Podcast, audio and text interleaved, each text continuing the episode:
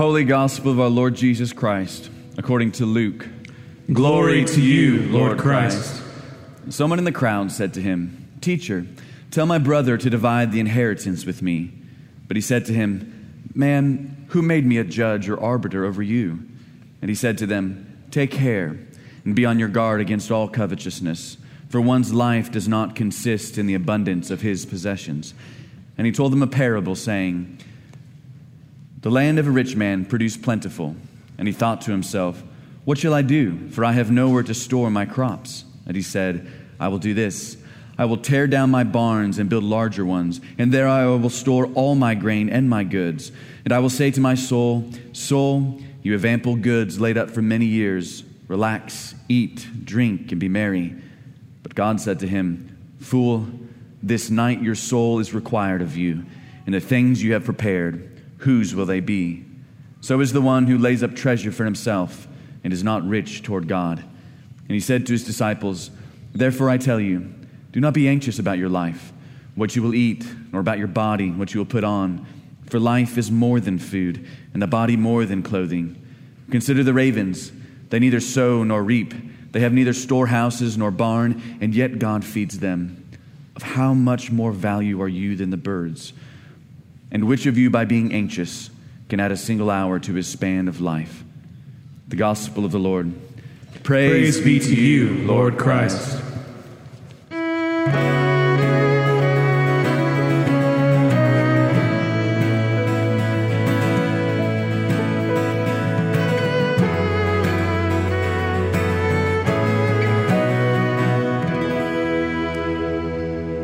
And again, good morning. Welcome to All Saints. We're so glad you're here with us to worship the living God.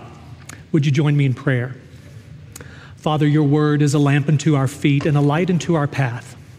Would you make my words and the meditation of all of our hearts pleasing in your sight this morning? O Lord, our rock and our redeemer. Through Christ we pray. Amen. Well, this morning marks the seventh week of our capital campaign sermon series, where we're looking at the parables of Jesus to see how he would want all saints envisioned as we go forward in ministry to witness and to bless. Now, if you're a first time visitor here this morning, congratulations, you timed it just right because I drew the straw to preach on the only one of our parables that speaks directly about money. I'll let you decide whether it's the short or the long straw because it is one of the topics that Jesus talks about more than any other in his ministry. Last week we looked at the parable of the sower from Luke chapter 8 who sows the seed of God's word into different soils, representing our hearts, and the different obstacles that keep God's word from bearing fruit in our lives. Tim kept asking us, Which soil are you? When we came to the third heart soil, God's word got choked out by thorns. Jesus calls, quote, the cares, riches, and pleasures of life. It's this obstacle that Jesus addresses more fully in today's parable of the rich fool from Luke chapter 12, our gospel reading. It's prompted by an apparent younger brother in the crowd who yells out to Jesus in the midst of his public preaching Tell my brother to divide the inheritance with me. In the ancient Near East, it was customary for the firstborn son to inherit two thirds of the family assets. Now, I know some of you firstborn sons are saying, ah, the good old days, right? Often he would also get to decide how or whether to distribute the remainder to anyone else in the family. Perhaps you know of such family disputes today. The Episcopal priest, John Claypool, tells the true story of a bank president in a small town in Tennessee who died, leaving two sons. Unlike the prodigal son parable, the younger was the straight arrow and the older was the ne'er do well. When they were alone together in the funeral parlor with their father's corpse, the older said, Money meant more to our father than anything else. Don't you think it would be appropriate tribute to him for each of us to put a $1,000 in his hands and let it be buried with him? The younger brother readily agreed and headed straight to the bank to get 10 crisp $100 bills, which he lovingly placed in his father's hand. Later that night, when no one was looking, the older brother returned, placed a $2,000 check in his father's other hand, and promptly grabbed the cash. Centuries and cultures apart, but the same relational disputes, the same relational dynamics in which Jesus is being asked to intervene. Instead, Jesus, our great physician, goes to the root of the problem. He warns us against a pervasive human pandemic that most of us have but have, but we don't realize we have it. He illustrates the problem with today's parable. And in the parable, he asks us this question How is your health? Particularly, how is your money health? And so, two points the disease and the cure. First, the disease and its symptoms. Jesus says in verse 15, to beware of the spiritual disease of covetousness or greed, as other popular English versions translate it. Money sickness. Guard yourself because there are lots of different strains, and it's found in every economic class. Here, the older brother's greed is grasping at what he has, while the younger brother covets what he's convinced he deserves. Money sickness can make you peer up the economic ladder with bitter envy or down the economic ladder with disdain. And that's what our Old Testament passage from Deuteronomy, Deuteronomy chapter 8 is warning us against. Beware that in your plenty you don't become proud and forget the Lord. Never think that it was your own strength and energy that made you wealthy. Jesus is asking us this morning, How is your money health? Part of the nature of this disease is it hides itself from us, so we don't know we have it. Last week, I learned that my college friend had put off for years what men over 50 should do get their PSA level tested for early detection of prostate cancer. After 60, when he finally got tested, instead of a good score under four, his score was a thousand. Cancer all over his body. Please pray for him. He's fighting for his life. In the same way, we can be living with money sickness and not even realize it. In over 25 years of vocational and pastoral ministry, I have done a lot of counseling.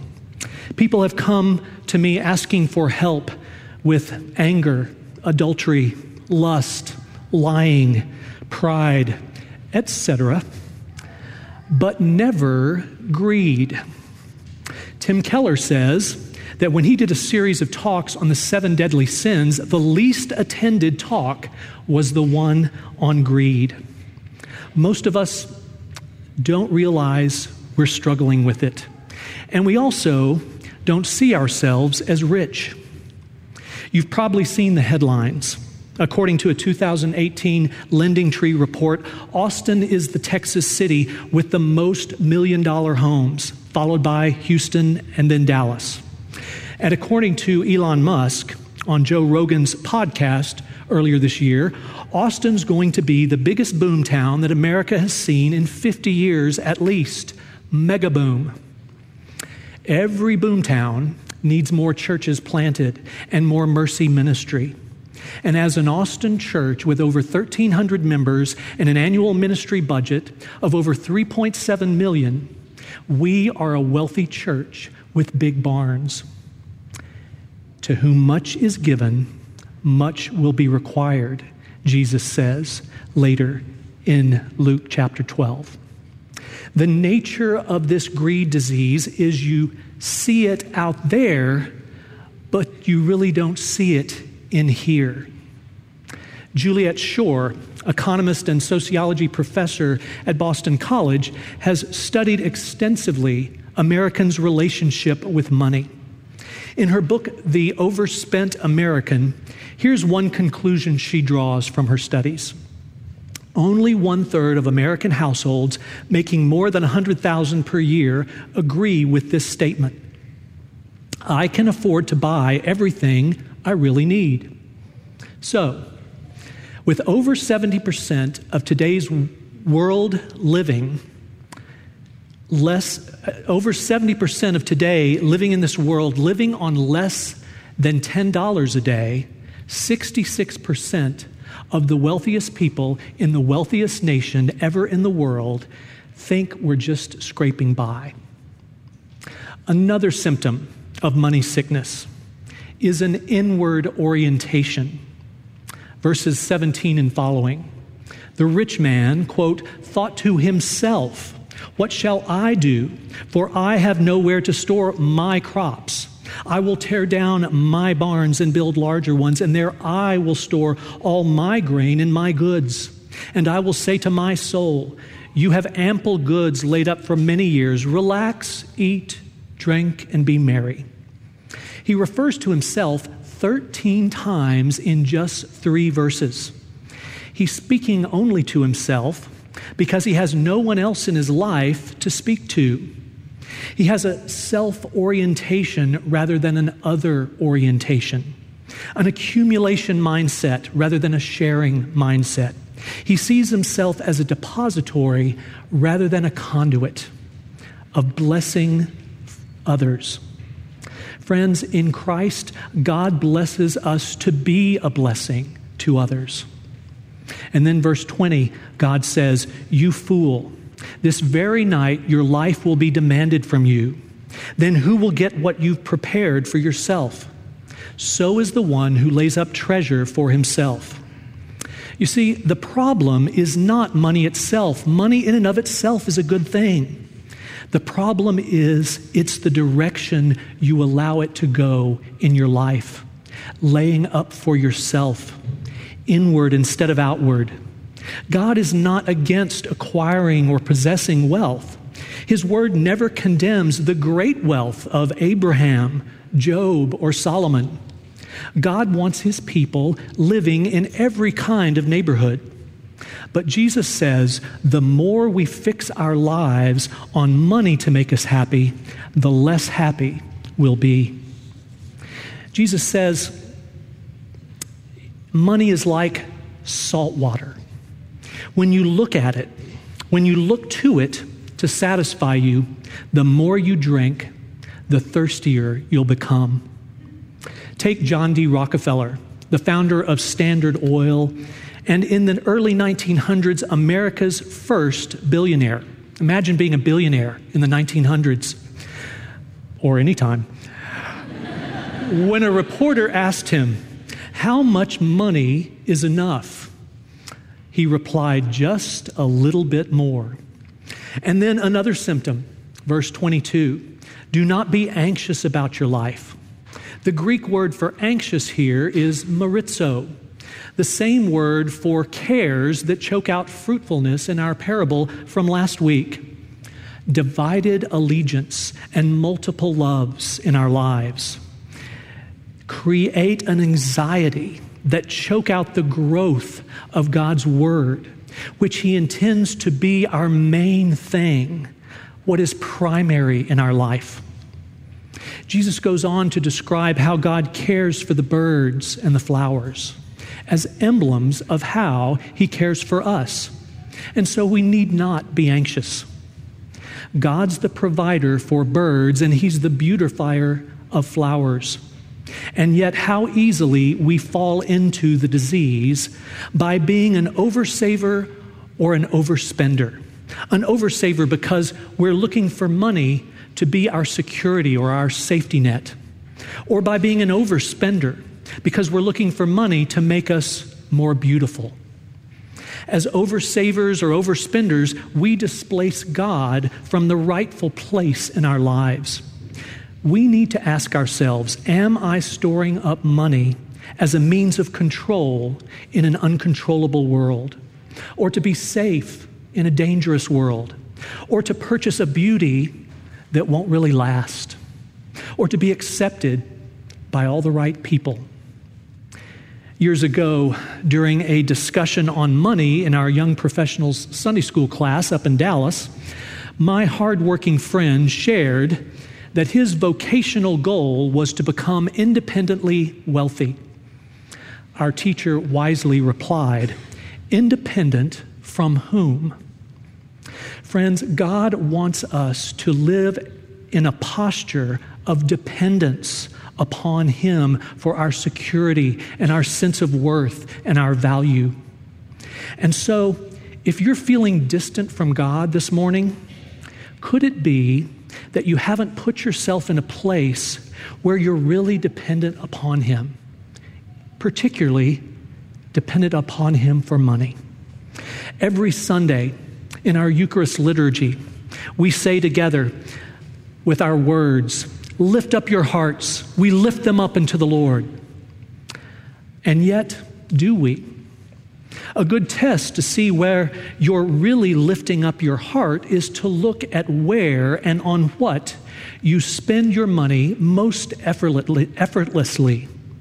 That may be where you're looking for your safety, beauty, value, or acceptance. Where your treasure is, there will your heart be also, Jesus says. He says, if you're anxious about money, you resent those who have it, if you're living just to get it, if you can't give it away sacrificially, then you have a money sickness, looking to it to be your security, your beauty, your value, to give you what only God can give you. When we look at it that way, we realize a lot of us struggle with this disease. I know I do. Number two, the cure. Having heard all about the disease, we need to hear about the cure. And it's twofold at least. First, experience God's grace in Jesus Christ. 2 Corinthians chapter 8, a little bit before our New Testament reading, begins this way, where Paul says to the church, See that you excel in this grace of giving. He's wanting them to give. And then he goes on, For you know the grace of our Lord Jesus Christ, that though he was rich, yet for your sake he became poor, so that you by his poverty might become rich. And then, chapter 9 each must give as he has decided in his heart, not reluctantly or under compulsion, for God loves a cheerful giver. He who supplies seed to the sower and bread for food will supply and multiply your seed for sowing and increase the harvest of your righteousness. You will be enriched in every way to be generous in every way. Paul describes here beautifully the first place to go for a cure for money sickness come and dwell on and experience God's lavish grace in Christ. He became poor to make us rich. While we were yet sinners, God has given you his ultimate treasure, his Son. And on the cross, Jesus liquidated everything for us to make us rich. Knowing and experiencing how you're treasured by God through this lavish grace will give you an inner wealth. And then your money won't be your security or your beauty or your value. It'll just be money, just something that you can turn and give grace to another that can help the needs of your neighbor. Knowing and experiencing the lavish grace of God in Christ gives you an inner peace that enables a place of money health for you.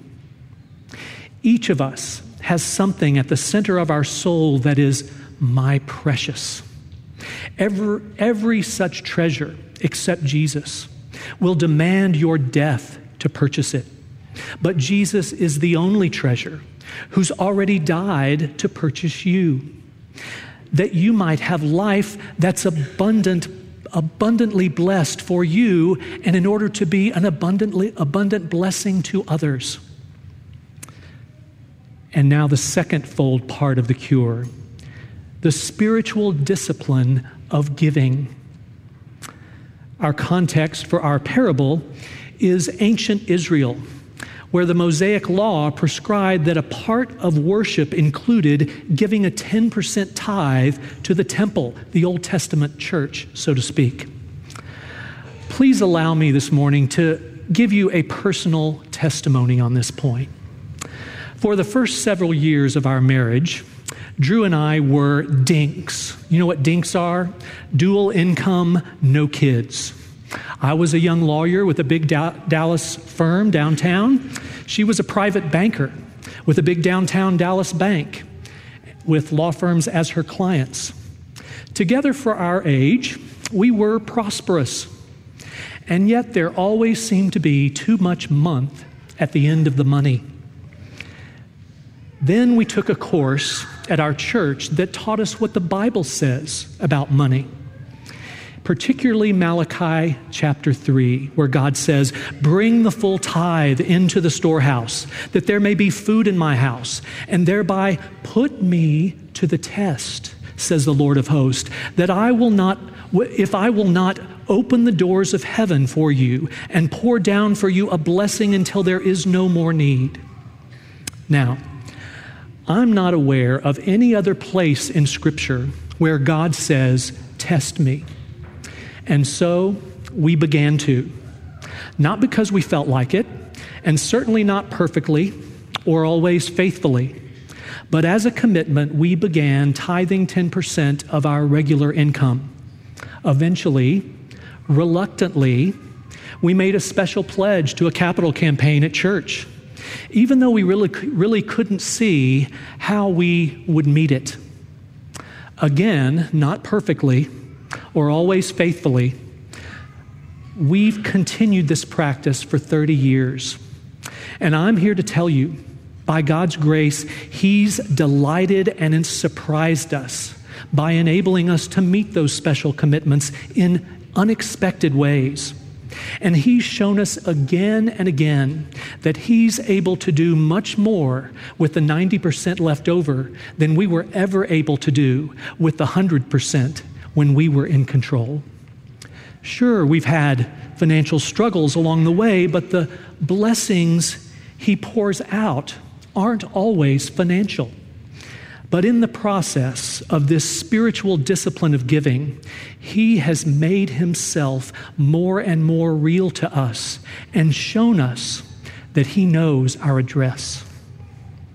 And so I'll ask you the question that we, that got us started on this journey Do you control your money or does your money control you? This rich fool thought he was the owner of his money. But he learned too late that he was owned by it. He thought he was in control, but he wasn't. Jesus is the rich, wise one, our elder brother, who with his inher- inheritance is abundantly generous to his adopted family. He tithes 100% of his blood and liquidates all for our wealth. Jesus is not calling us to do anything in giving that he has not already done, and much, much more. We spend all sorts of time, don't we? Effort, resources on our physical health, diets, supplements, and especially exercise. Are you employing the exercise God urges for your money health? The disciplined exercise of giving is a means of not only living a spiritually healthy life, but also preparing for a good and peaceful death. Now, what do I mean by that? It's because in death, we will relinquish all and eventually everything. Our possessions and all of our lives will return to their owner, our Creator and our Savior in 1955 when he left to be a missionary to the Auca tribes of Ecuador, where he would eventually be martyred. Jim Elliot famously said, He is no fool who gives up what he cannot keep to gain what he cannot lose. Jesus' parable here is a corollary. He is a fool who grasps what he cannot keep so that he loses what he could gain. Or to put it another way, store up for yourselves treasures in heaven because a hearse has no trailer hitch for a U Haul.